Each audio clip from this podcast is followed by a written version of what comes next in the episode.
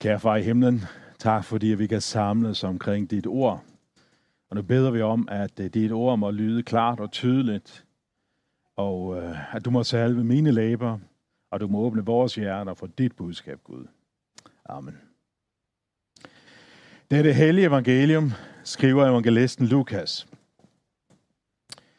Alle toller og syndere holdt sig nær til Jesus for at høre ham, og farisæerne og de skriftkloge ondt af sig og sagde, den mand tager imod syndere og spiser, og spiser sammen med dem. Men han fortalte dem denne lignelse.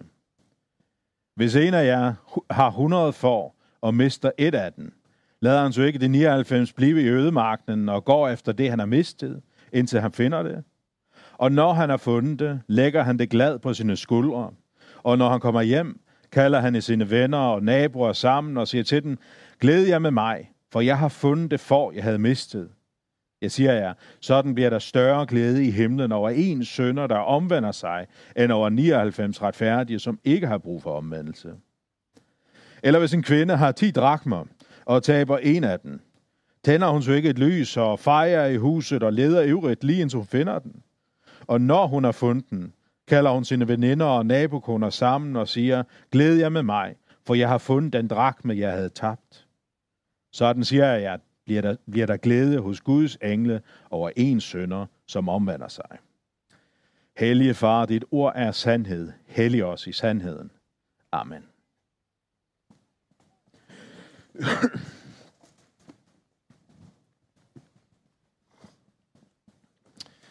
Jeg var lige ude at køre den anden dag sammen med min, øh, min datter, og, øh, og der var sådan lidt mørkt udenfor, men ikke noget særligt mørkt. Og så kom vi ind i en landsby, og derover for, der holdt der en, øh, nej, vi kom ind i en landsby, og derover for mig holdt der en lastbil på den modsatte side med lysende tændt. Og, øh, og jeg tænkte ikke gevaldigt meget over det. Øh, øh, kørte selvfølgelig ikke hurtigt, kørte det man må i en landsby, sådan gør man jo. Og pludselig, pludselig, så råber min datter, stop! Og jeg hakkede bremserne i, fordi man skal selvfølgelig stole på sin datter. Og der lige foran mig, der sidder der en fyr på hug. Og han vender ryggen til. Han er slet ikke opmærksom på, at der kommer en bil. Han, han sidder på der, og så lægger jeg mærke til, at der er sådan en lille hund, der fiser frem og tilbage. Den er åbenbart sluppet fri af en snor eller løbet ud af et hus. Jeg ved ikke, men det er, det er en hund, som i hvert fald ikke havde respekt for trafikken. Den er ikke været alt for gammel. Men så sad den her mand, så han er en fuldvoksen mand, og og prøvede alt, hvad han kunne på at redde den her hund. Jeg har nærmest sat sit liv på spil for at redde den her hund. Jeg må nok ærligt erkende, at, øh, at jeg synes, han opfører sig temmelig uansvarligt og tåbeligt. Men hvis ikke han havde gjort det, så havde jeg ikke den her historie at fortælle jer i dag. For jeg synes faktisk fint, den illustrerer lidt den pointe, som, øh, som teksten også handler om. For hvad handler teksten om? Hvad er det, Jesus prøver at sige i teksten? Jo, det Jesus siger, det er, det handler om ham, og ikke om mig. Det handler om, hvad Jesus gør, og ikke hvad jeg gør. Det handler om ham, ikke om mig. Da jeg begyndte at tro som øh, 17-årig, der kom jeg ind i to kirkelige sammenhænge, som begge to havde meget stærk fokus på vækkelse. Vækkelse var noget, som, som var en del af DNA'et, hvis man bruger sådan et begreb. Det var en del af identiteten, at man bad om vækkelse, ønskede vækkelse og faktisk også oplevede vækkelse. Og jeg var en af dem, som var frugterne af den her vækkelse. Jeg hørte ordet forkyndt og oplevede at komme til tro. Jeg oplevede at se flere i min familie, som kom til tro, sådan helt udefra. I begge de her traditioner, der havde man yderligere et begreb, som gik igen og igen og igen i rigtig mange prædikner. Det var ordet omvendelse. Omvendelse, det var sådan et ord, som fyldte det rigtig meget, og noget, som blev prædiket igen og igen. Øhm, men det har sådan en lille, lille smule forskellig betydning i de to sammenhæng, selvom det egentlig var det samme, man prædikede om. I den ene sammenhæng, i den frikirkelige sammenhæng, jeg begyndte at komme, der var fokus rigtig meget på, at man skulle bede en sønderens bøn. Og når man havde bedt den bøn af et ærligt hjerte, havde sagt, at jeg er en sønder, som har brug for Guds nåde, og vælger Jesus til, jeg giver mit liv til dig, Jesus, så havde man fred med Gud. Og så var man sikret sin evighed for altid.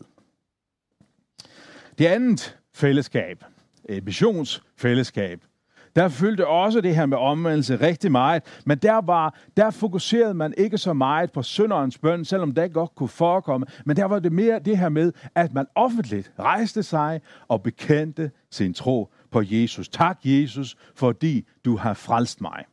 Det var noget, som gik igen.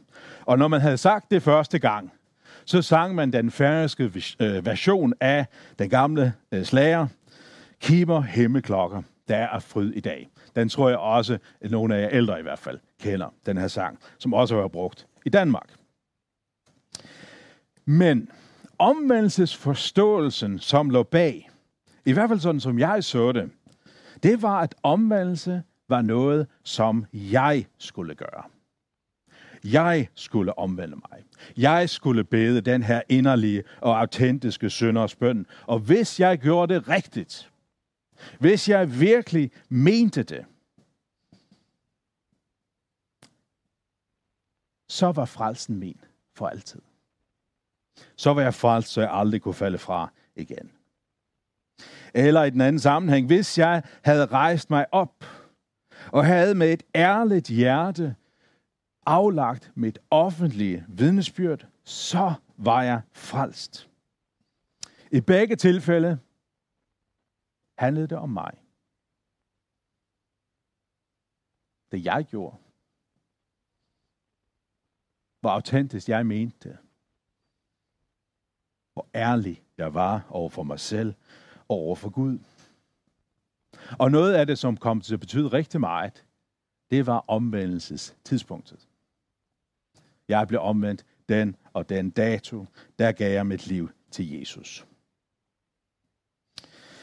Og jeg vil absolut ikke forklejne den oplevelse. Overhovedet ikke. Det er fantastisk, at man går fra vantro til tro, for der bliver der glæde i himlen over hver en sønder, der omvender sig. Men forståelsen af omvendelsen, forståelsen af, hvad der sker i omvendelsen, er ikke bibelsk. Hvis hvis Bibelen var et leksikon, øh, hjemme hos mig, da jeg var barn, så havde mine forældre det der lademands leksikon, hvis, øh, hvis I kan huske det, sådan 30 bind, og hvor den ene artikel efter den anden behandlede nogle emner, og jeg var sådan en lidt mærkeligt barn. Jeg synes, det var det mest fantastiske, vi havde. Og, og øh, når jeg havde en far, som var arbejder, og en mor, som var frisør, det er jo ikke, fordi jeg ønsker at forklare det, men så var det ikke så meget det der akademiske, som stod i højsædet. Faktisk var det sådan, at øh, når min far hørte nyhederne i radioen der ved frokost, så, så hvis der var en eller anden akademiker, som udtalte sig, så sagde han gerne, åh, oh, det er de studenter. Uh, hvad jeg synes altså, at det her leksikon, det var noget af det bedste, vi havde. Jeg elskede at bladre det her leksikon, bare suge viden til mig. Se, hvis vi forestiller os, at Bibelen var sådan et leksikon. Og vi slog op under begrebet omvendelse. Så er der et kapitel i Bibelen, som ville træde frem mere end noget andet, som vil skille sig ud. Det her kapitel ville være artiklen om omvendelse. Og det kapitel, det er Lukas evangeliet, kapitel 15. Omvendelse bliver gentaget i det her kapitel. Der bliver glæde i himlen over en sønder, der omvender sig. Og prøv så et øjeblik at tænke tilbage på den tekst, vi lige læste. Eller den tekst, som kommer efter, hvis I kender den, lignelsen om de fortabte sønner og den kærlige far. Hvordan beskrives omvendelsen her? Der foregår en omvendelse, det er der ingen som helst tvivl om. Der er nogen, der går fra en fortabt status til at være Guds barn. Men hvordan sker det? Hvad er det egentlig, der sker? Hvordan beskrives det? Hvem er den aktive? Hvem er den handlende? Hvem er den absolute årsag til omvendelsen? I min første tid som øh, ung troende kristen, der var der mange følelser på spil. Øh, man var selvfølgelig teenager og sådan i øh, sin pubertære fase, og, og med alt det, som fulgte med. Og det betyder så også, at man skulle være virkelig radikal. Man skulle virkelig mene det. Og ofte så var det blandt andet sådan, at når vi unge mødte hinanden, så var det gerne med ordene, hvordan har du det med Jesus? Hvordan har du det med Jesus? Underforstået, det er i hvert fald sådan, jeg hørte det. Underforstået, hvordan føler du for ham? Hvordan handler du på hans bud? Hvor meget får du læst i Bibelen? Hvor meget vidner du om ham? Hvordan lykkes, lykkes det dig at sejre over synden? Og det kan være udmærket spørgsmål i nogle situationer. Men når det handler om, hvorvidt jeg er en sand kristen eller ej, hvorvidt jeg har fred med Gud eller ej, så handler det altså ikke først og fremmest om, hvad jeg er, hvad jeg gør. Det handler om noget helt andet. Omvendelse. Det er en rigtig vigtig sag i Bibelen. Og det er et tema, som ikke bare går igen med Jesu forkyndelse, men igennem hele Bibelen som helhed. For eksempel da Peter holdt sin mægtige pinseprædiken. Den første prædiken, som Peter holdt efter på en særlig måde at være udrustet med helligånden. Der prædikede han frimodigt for en masse mennesker, som var samlet der til, pinse, øh, til pinsefesten, som også var en jødisk fest. Og derefter han havde prædiket, og det var altså en dundertale på mange måder, efter han havde prædiket, så står der sådan her. Da de, altså tilhørende, hørte det, stak det dem i hjertet, og de spurgte Peter og de andre apostle, hvad skal vi gøre, brødre? Peter svarede, omvend jer og lad jer alle døbe i Jesu Kristi navn til jeres synders forladelse, så skal I få helligånd som gave omvende jer. Altså et påbud. I skal omvende jer. Men hvad er omvendelsen? Hvad er det, de egentlig skal gøre? Og hvad indebærer omvendelsen? Hvem forårsager den? Hvem tager initiativet? Det kan meget nemt opfattes som, at omvendelse, det er noget, det handler noget om, at jeg skal lave om på mit liv. Så det gør vi. Det kan nemt opfattes som om, at det handler om, at øh, jeg skal få bugt med synden. Så det gør vi. Vi tager imod Jesus. Vi beslutter os for at give os hen til ham. Men det her er et bedrag. Det er ikke Bibelens forståelse af omvendelse. Faktisk er Bibelens forståelse det modsatte. Prøv at tænk på de her fortællinger, vi lige har læst. Og så prøv også at tænke på lignelsen om de fortabte sønner. Hvordan er det, de omvender sig? De omvender sig fra faren, fra hyrden, fra kvinden, og vælger dem fra. Der sker en negativ omvendelse, hvis noget. Så hvad er den sande bibelske omvendelse, som fører til liv? Det er en omvendelse, som handler om, at Gud er den suverænt handlende. Vi hører også om det i Apostlenes Gerninger. Der er to vers, jeg vil tage frem. Det ene handler om jødernes omvendelse, og det andet handler om hedningernes, det vil sige de ikke-jødiske omvendelse, dem, der ikke er jøders omvendelse. Først det jødiske. I Apostlenes Gerninger kapitel 5, vers 31, der står der sådan her. Ham, altså Jesus, har Gud ophøjet til fyrste og frelser ved sin højre hånd. Og så kommer det. For at give Israel omvendelsen og syndsforladelse. Det er et lidt mærkeligt begreb, ikke også? For at give dem omvendelsen og syndsforladelse. Og i Apostlenes Gerninger kapitel 11, vers 18, der hører vi om det i forbindelse med hedningerne. Da de hørte det, blev de rolige og priste Gud og sagde, så har Gud da også givet hedningerne omvendelsen til livet.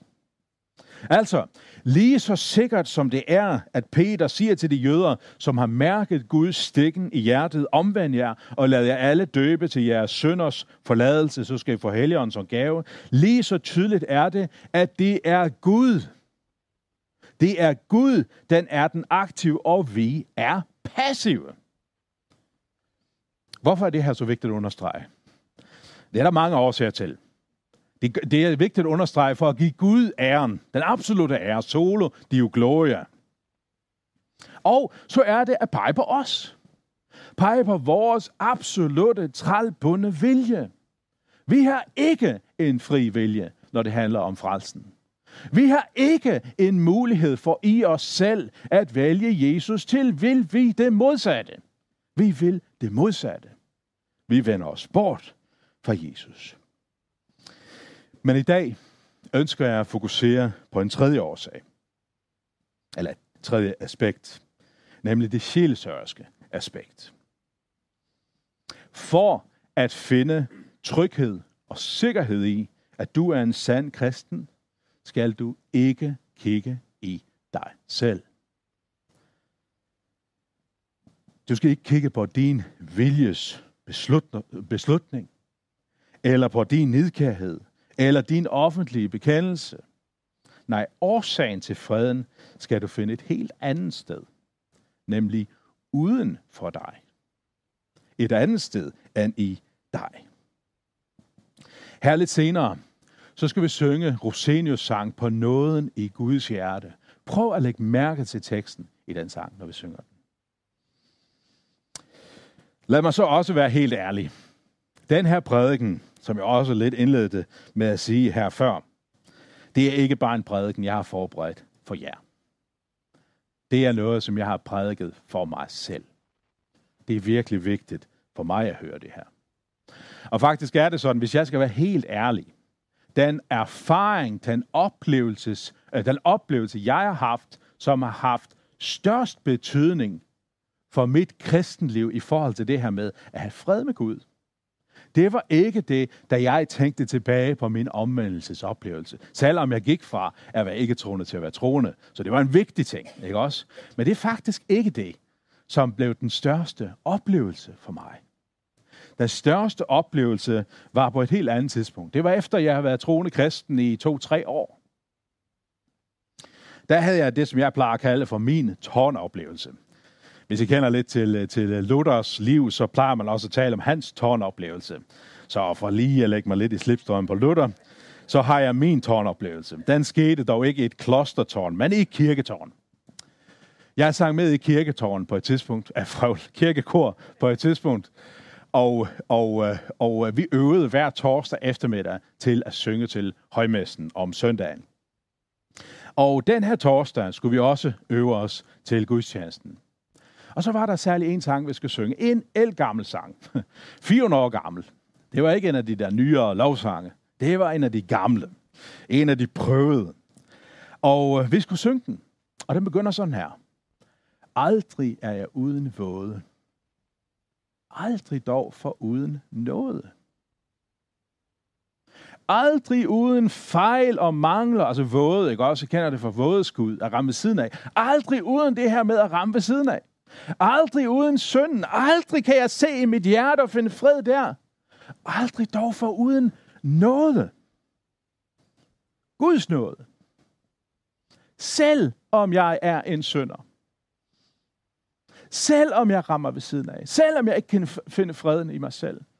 Så kan jeg alligevel få lov til at hvile, fordi det handler ikke om mig. Det handler om ham. Det handler om Jesus. Hvad er det så, Lukas evangeliet kapitel 15 lærer os? Hvad er det, vi skal tage til os? Jamen, det er tydeligvis en tekst, som handler om omvendelsen. Men det handler også tydeligvis om, hvem der er den aktive i omvendelsen. Nemlig hyrden og kvinden. Eller vi kunne tage den der oplevelse, jeg havde, den her tåbelige fyr, som sad på hug, øh, da jeg kom kørende. Det er ikke fort. Det er ikke mønten, der er den aktive. Den aktivitet, som præger fort, som præger mønten, som præger de to sønner, vi også hører om senere, det er det modsatte af omvendelsen. Nemlig fravalget af hyrden, af kvinden, af faren. Omvendelsen handler først og fremmest om Guds handling. Men det betyder ikke, at vi er fuldstændig uden indflydelse. Nej, vi kan faktisk sige nej til Guds indgreb. Vi kan vælge ikke at tage imod omvendelsen. Og det er det her aspekt, som tydeligst kommer til udtryk i den tredje historie. Den får vi ikke sådan udpenslet i uh, om mønten og om foråret, men i lignelsen om de uvågne sønner. Fortællingen den begynder med, at vi har de her to brødre, som begge to, begge to vælger faren fra. De er i det her fællesskab med faren, hvor de oplever absolut tryghed, kærlighed, omsorg, velstand. Og begge to vælger faren fra. Og jeg skal kun have del i farens goder. Den første søn gør det ved en meget tydelig afvisning. Den anden gør, gør det lidt mere sådan subtilt. Meget fromt og moralsk nærmest, ikke også? Men også han vælger faren fra. Også han vælger, han vælger faren fra. Han vil selv have de her ting. Han vil have del i det, som faren giver. Og så er det, vi kommer til omvendelsen i teksten. Altså her hører vi om fravalget, men så dernæst kommer omvendelsen. Først i forhold til lillebroren. Hvornår er det, omvendelsen sker? Det er det tidspunkt, hvor han får sønneværdigheden tilbage. Og storebroren får så også tilbudt det samme. Vi hører ikke om storebrorens respons. Men vi hører alligevel om to måder, som omvendelsen kommer eller kan komme til udtryk. Først er det yngste broren. Han forspiller arven og oplever derefter svær fattigdom og hunger. Og da går det op for ham, hvor ille sted det er for ham. Så det her, det er ikke den frelsende omvendelse. Ofte, når jeg har hørt prædiket over Lukas evangeliet kapitel 15, vers 11-32, så har man fokuseret på det her aspekt, at han gik i, i sig selv. Han tog sig sammen. Han besluttede sig for, nu skal der ske noget andet. Men se, på det tidspunkt var sønnen ikke hjemme. Han var stadigvæk langt væk fra faren. Det var ikke det, der frelste ham.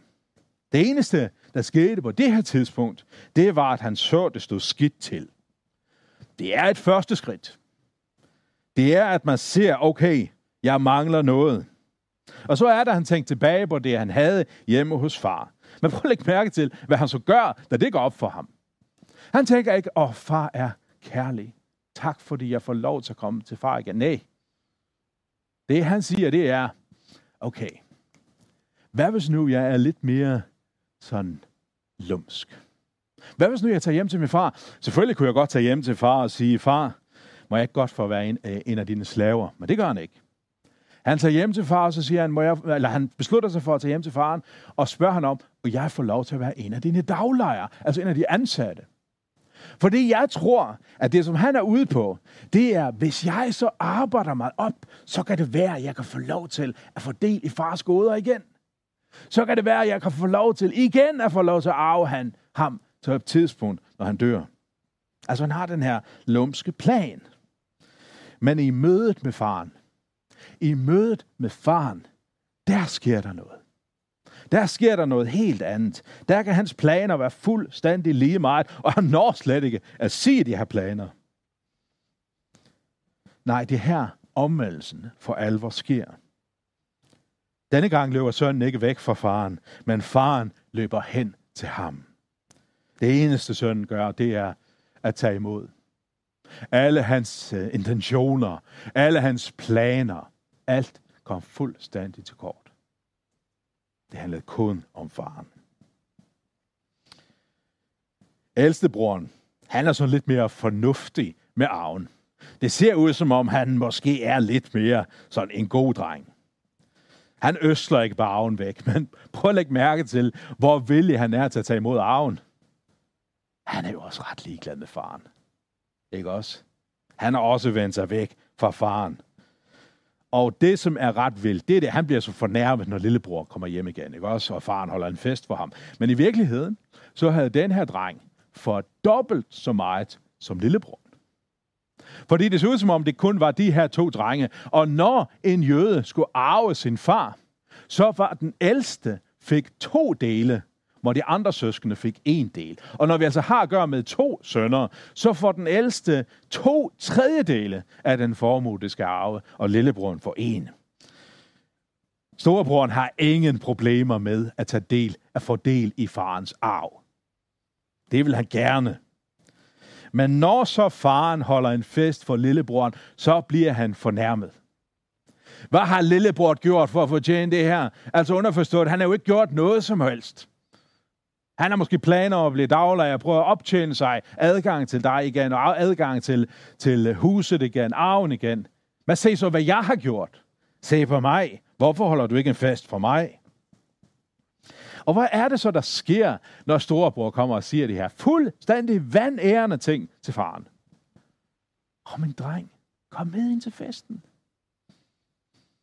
Og så siger han også noget andet, så vi skal bide mærke i. Din bror her var død og blev levende igen. Ikke din bror her, han kom langt hjemmefra, men nu har han fundet hjem igen. Nej, han var død. Underforstået, han var det samme som den mønt, som den der kvinde havde tabt. Hvad kunne den her mønt gøre for at komme hjem igen? Ikke et kvæk. Den var fuldstændig borte. Den kunne ikke gøre noget som helst for at komme hjem igen. Den var fortabt. Den var død. Sådan var det med sønnen. Han kunne ingenting. Ikke noget som helst. Så omvendelsen, den ægte, frelsende omvendelse, den består i, at sønnerne tager imod Guds, farens udstrakte arme. Der sker omvendelsen. Det er Gud, der handler. Det er ikke noget, de kan gøre i sig selv. Det handler ikke om, at de kan vælge Gud til, når Gud tager initiativet fuldt og helt. Han er som hyrden. Han er som kvinden. Han er som faren, der står og spejder og løber os i møde. Han er den aktive. Vi er de passive, eller også vi er aktive i modstanden. Og se, så er det egentlig ikke gevaldigt vigtigt, hvad du føler. Om du føler dig rigtig omvendt eller ej. Og om du virkelig kan være sikker på, at du har aflagt det, det, det rette vidnesbyrd eller ej. Og du kan se tydelige forbedringer i dit liv eller ej. Alle de her ting kan være vældig fine. Men når det handler om den sande omvendelse, så handler det slet ikke om dig. Overhovedet. Det handler om Jesus. Det vil sige, hvis du er i tvivl omkring, om du er en god nok kristen eller ej, så se bort fra dig selv og hen til Jesus. I forhold til det her er det faktisk underordnet, om du har haft en omvendelsesoplevelse eller ej. Det ikke har betydning. Selvfølgelig kan man være taknemmelig for, at der er sket der noget. Der gik jeg fra at være vantro til at være troende. Men se, der er helt sikkert nogen af jer, som ikke har en omvendelsesoplevelse. Det betyder ikke, at du ikke har fået omvendelsen som gave. Fordi omvendelsen handler faktisk ikke om dig. Derfor, hvis du er i tvivl om, du er god nok kristen eller ej, så løft blikket. Væk fra din navle. Væk fra dit hjerte. Og hen til ham. Hen til Guds hjerte. Hvis du har svært ved at mærke glæden og freden indeni, så se tilbage, hvilke løfter der blev givet dig, da du blev døbt.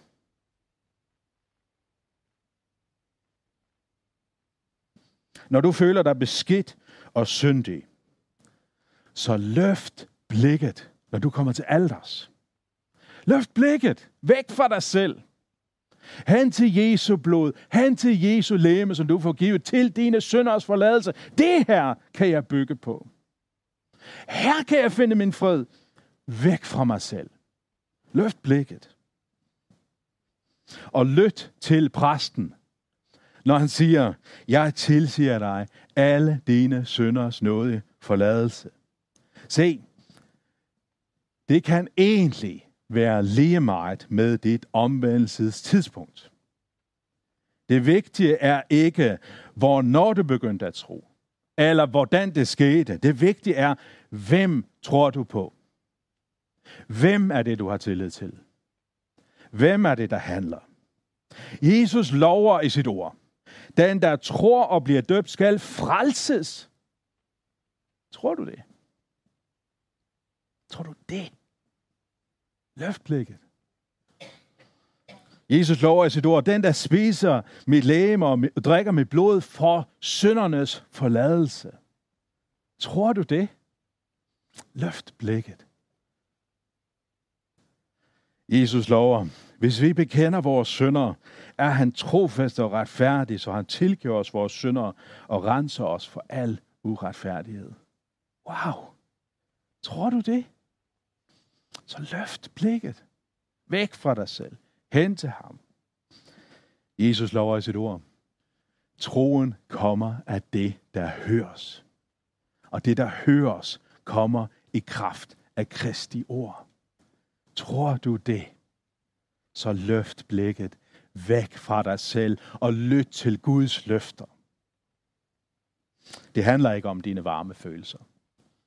Det handler ikke om dit engagement, din nedkærhed, din brand, din aktivisme. Nej, det handler ene og alene om ham. Det han har gjort, og det han gør, og det han vil gøre. Så det er det, når det sker, at der bliver fest i himlen. Der bliver glæde over en sønder, som omvender sig. En sønder, som har omvendelsen. En sønder, som tror på Gud. Der er der glæde. Se, Kim og Himmelklokker. En fantastisk sang, hvis I tænker på teksten. Vi burde næsten synge den ved hver dåb.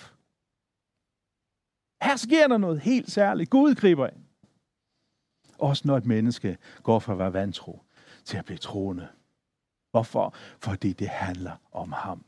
Her er der grund til fest. Den der skide hund, som jeg indledte med at øh, tale, tale om, den gad overhovedet ikke at komme til den her mand som forsøgte at redde den, som satte sit liv til.